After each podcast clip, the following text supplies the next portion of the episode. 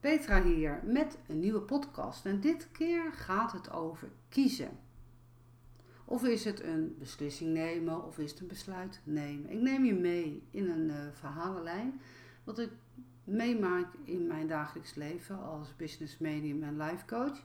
Maar ik neem je ook mee in wat ik ook opmerk in het dagelijks leven, in het privéleven. Uh, hoe ik het zie als ik zeg maar zelf ook communiceer met vrienden en bekenden. Een keus maken is niet makkelijk voor een mens. Het is gewoon heel lastig. Maar als je vanuit de huidige psychologie het bekijkt, is eigenlijk het zo. We hebben een manier van denken in onszelf gecreëerd. En de huidige psychologie die werkt ook vaak met een soort blessiskunde. Je moet iets gaan beslissen van dit ga ik nou echt doen en ik sta dan achter mijn keuze. Maar als jij als mens nooit hebt geleerd wat echt kiezen is, of dat je niet echt weet hoe je een besluit moet nemen, dan weet je natuurlijk ook niet of het allemaal oké voor je is. En dat kan voor jou dan best wel best wel een probleem zijn. Want je weet gewoon niet hoe je dat moet doen. En in de psychologie staat er ook dat het brein werkt met het irrationele brein, het automatische brein, het willoze brein en de sociale brein. En we kunnen natuurlijk van alles op van alles beredeneren. Daar zijn we als mens heel goed in. En het ook heel erg rationeel maken. En ik merkte eigenlijk ook wel dat ik uh, toen psychologie aan het onderzoeken was, toen merkte ik eigenlijk ook wel op bij mezelf van dat heel vaak het gevoel soms ook een beetje buiten kijf werd gespeeld. En ik heb juist, zeg maar, de expertise dat je juist dat gevoel zo heel erg bij moet nemen bij kiezen of een beslissing nemen. We hebben natuurlijk ook allemaal een vrije wil. Maar als jij niet weet hoe jouw vrije wil werkt, dan kan je kiezen totdat je ons weegt en tot, nooit tot een besluit komen. Want het kan best wel zeggen, je hebt je vrije wil. Maar als jij zo een morele verantwoordelijkheid in je hebt zitten, omdat je diep van binnen voelt, ja, maar dat voelt aan, als ik het niet doe, voelt het eigenlijk als een soort straf. Of als je het wel doet, kan het ook weer het tegenovergestelde zijn. Dan kan het een beloning voor je zijn. En een vrije wil is eigenlijk ook een soort aansturing om vrij te mogen kiezen in jouw handelingen die jij uitvoert. Nou, soms voel je als mens niet vrij. Bijvoorbeeld op de werkvloer als je een collega hebt waar je totaal niet mee kan vinden. Of een leidinggevende die de hele tijd op je let. Zodat jij je niet vrij kan voelen met wat je doet. We hebben allemaal wel eens die momenten gehad. Maar waarom vinden wij mensen het zo moeilijk om te moeten kiezen? Of een besluit te nemen? Dan, ja, weet je, dan blik ik even terug. Dan dan, dan ga ik eventjes door mijn eh, bestand heen van mijn cliënten. En eigenlijk kom ik er eigenlijk wel op neer dat vele mensen weten gewoon niet te kiezen. Omdat ze alles vanuit het hoofd uh, beredeneren. Ze gebruiken constant hun verstand en daar is natuurlijk niks mis mee, want zonder verstand uh, kom je ook nooit nergens. Je hebt gewoon echt je verstand nodig in deze maatschappij.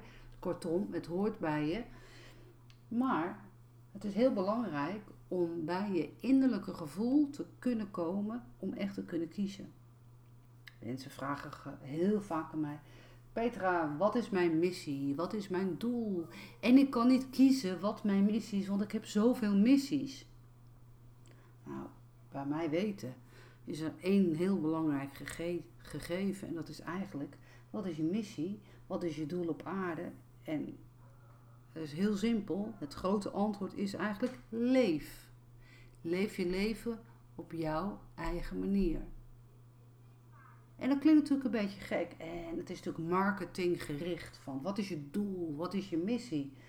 En ik, koppel het eigenlijk altijd terug bij mijn eigen cliënten. Ik zeg altijd: wat, wat wil je echt? Waar wil jij nou blij van? En wat wil je echt niet? En waar word je echt helemaal zaggerijnig van? Wat past dan niet bij je? Dat, dat is eigenlijk een veel fijnere vraag dan, ja, wat, wat, waar kies je dan voor? Of wat is dan je besluit? En vaak is het dan zo, dan kom je met het gesprek erachter dat heel vaak, in het verre verleden, dat heel vaak keuzes, beslissingen eigenlijk voor hen niet werden genomen. Heel vaak, als klein kind, zijn er voor ons heel vaak beslissingen, besluiten genomen door je opvoeder. Want hè, de opmerking is dan heel makkelijk, ja, kinderen kunnen niet kiezen. Ik geef als voorbeeld, en ik vernam iets in mijn omgeving. Een moeder vroeg aan een driejarige peuter: Wat wil jij vanavond eten? Wil je spinazie of wil je bloemkool?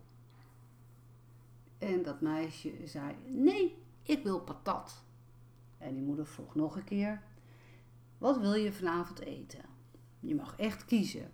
Wil jij spinazie of wil jij bloemkool? En weer zei dat Grietje: Nee, ik wil patat. Ik wil patat met een kroket. En weer zei die moeder: Nee, nee, je mag nu echt kiezen. Nou, vraag ik voor de laatste keer: Wil je nou spinazie of wil je bloemkool? En je merkte dat de tonatie anders werd.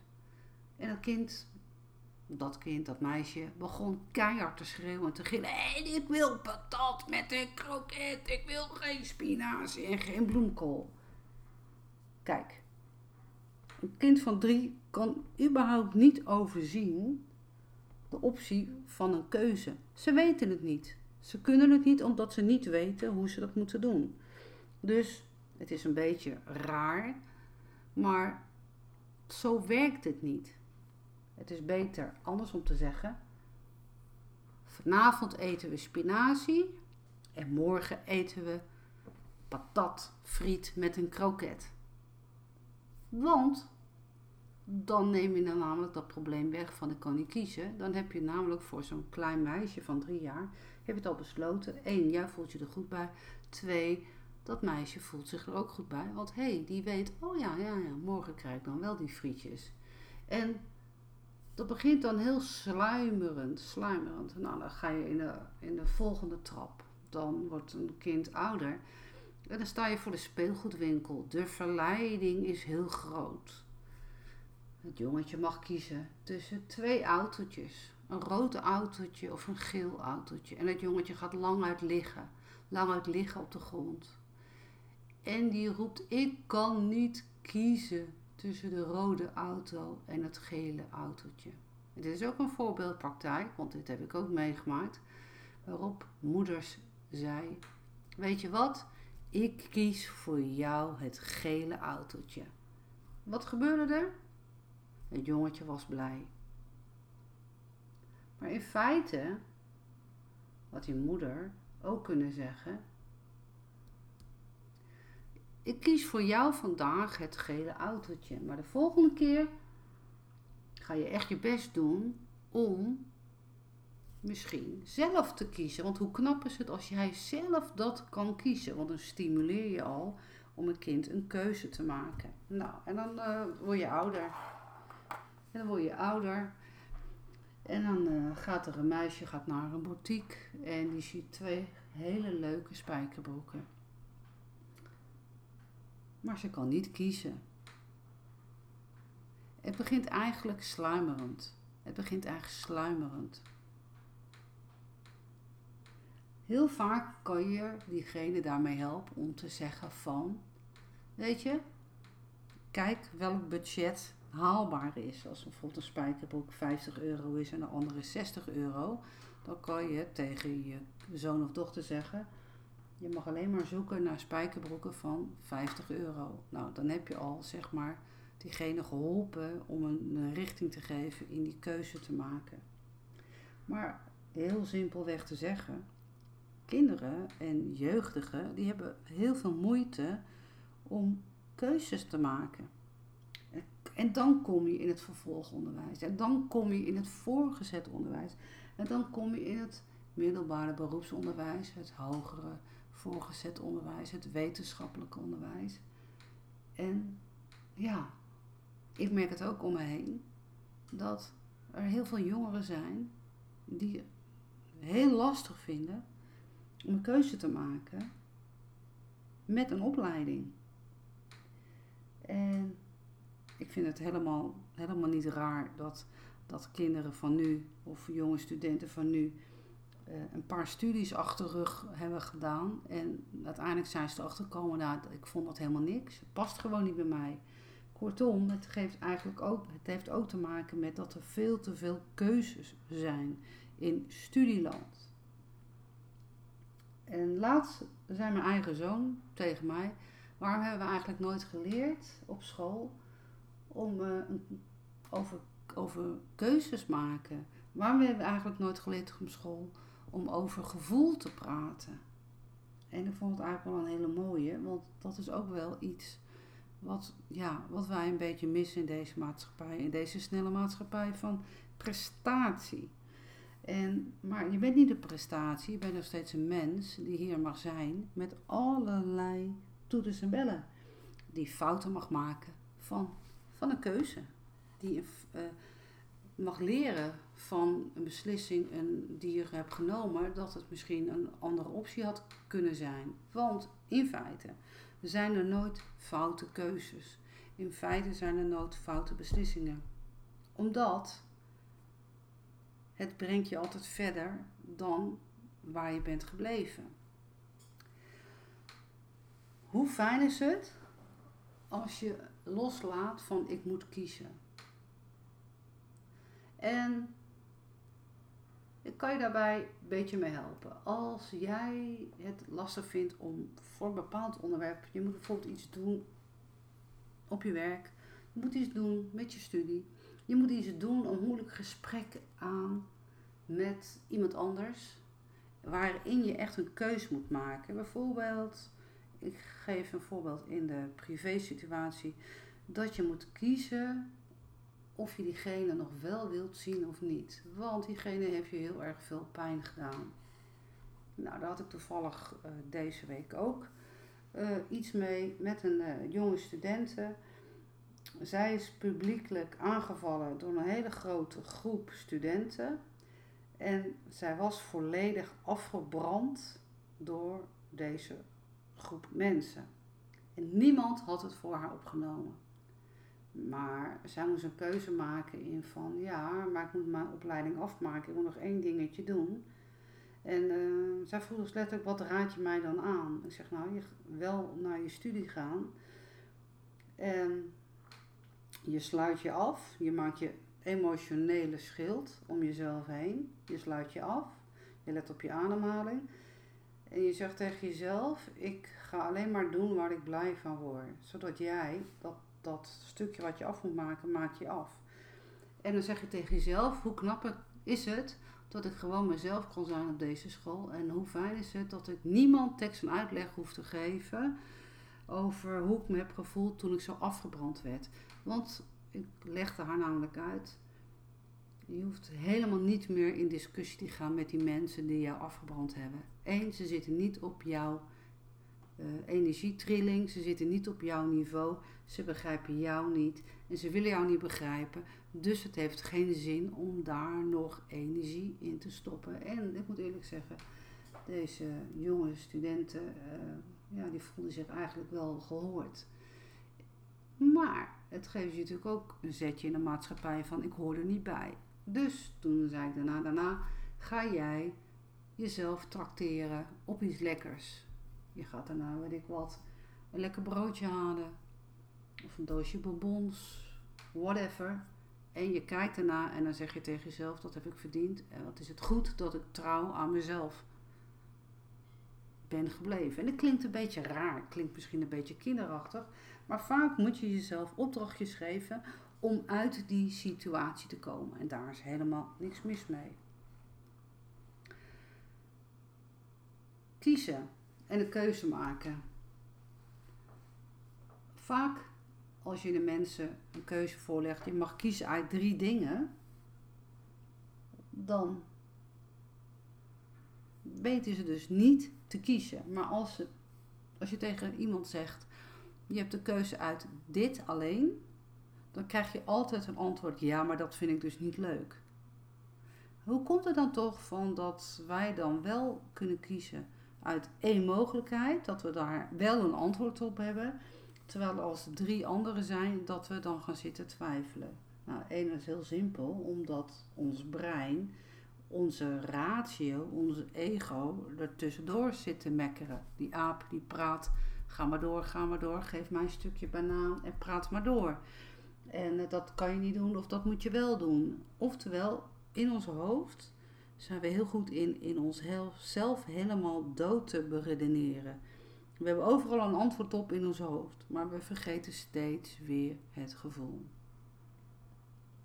Wat, wat heel goed werkt is met een keuze maken, is van schrijf het nou eens op op papier. Want dan kom je namelijk uit je hoofd. Als je het opschrijft op papier, dan schrijf je zeg maar de vraag op waar je bijvoorbeeld mee zit met je keuze. Je schrijft het gewoon op. En dan schrijf je gewoon alle ja's op, alle nee's op als je die keuze neemt. En dan ga je het wegstrepen van elkaar. Je legt het even weg van elkaar. Je gaat een paar uur lekker buiten wandelen, fietsen of whatever wat je gaat doen. En dan pak je het weer bij en dan kijk je naar en dan zeg je, voelt dit goed voor mij? En dan voel je eigenlijk jouw, jouw lichaam, voel je toch antwoord geven. Want je gaat weer afstrepen, zodat er uit twee dingen misschien overblijft. En dan vraag je aan jezelf, wat levert het mij op als ik deze keuze neem? Nou, wat levert het me op? En dat schrijf je ook weer op en dat schrijf je dan weer uit. Dat leg je dan weer weg. En ik zeg altijd tegen mensen, je mag best wel met een belangrijke keuze bedenktijd vragen. En waarom? Omdat als je bedenktijd geeft, dan kom je uit dat ratio gedeelte en dan ga je nadenken. Dan kom je in je gevoel. En hoe kom je dan in je gevoel? Heel simpel. Luister naar rustige muziek. Ga iets creatiefs doen. Ga sporten. Ga fietsen. Ga wandelen of ga lekker kokkerellen. Maar ga iets doen waar je blij van wordt. En juist waar jij blij van wordt, op dat moment, daarna ga jij die vragen nog eens bekijken, wat je ingevuld hebt, de antwoorden, en dan streef je het weer af. Zodat je daadwerkelijk een keuze vanuit je eigen hart, vanuit je eigen gevoel neemt. En als je namelijk dan die beslissing neemt met het standpunt van wat levert het mij op in de toekomst? Hoe voel ik mij als ik dat besluit heb genomen? Nou, met een belangrijk besluit, dan voel je ongelofelijke opluchting in je lichaam. En dan weet je ook van, ja, dit is het. Zo mag het. En hier houd ik mij aan. En dan weet je dat je eigenlijk dat besluit ook vanuit je gevoel met je verstand hebt genomen. En steeds beetje bij beetje kom je dan steeds meer tot jezelf. Dus ik sluit af met een mooie quote. Je onthoudt niet de minuten, maar je onthoudt wel de momenten. Fijne dag verder.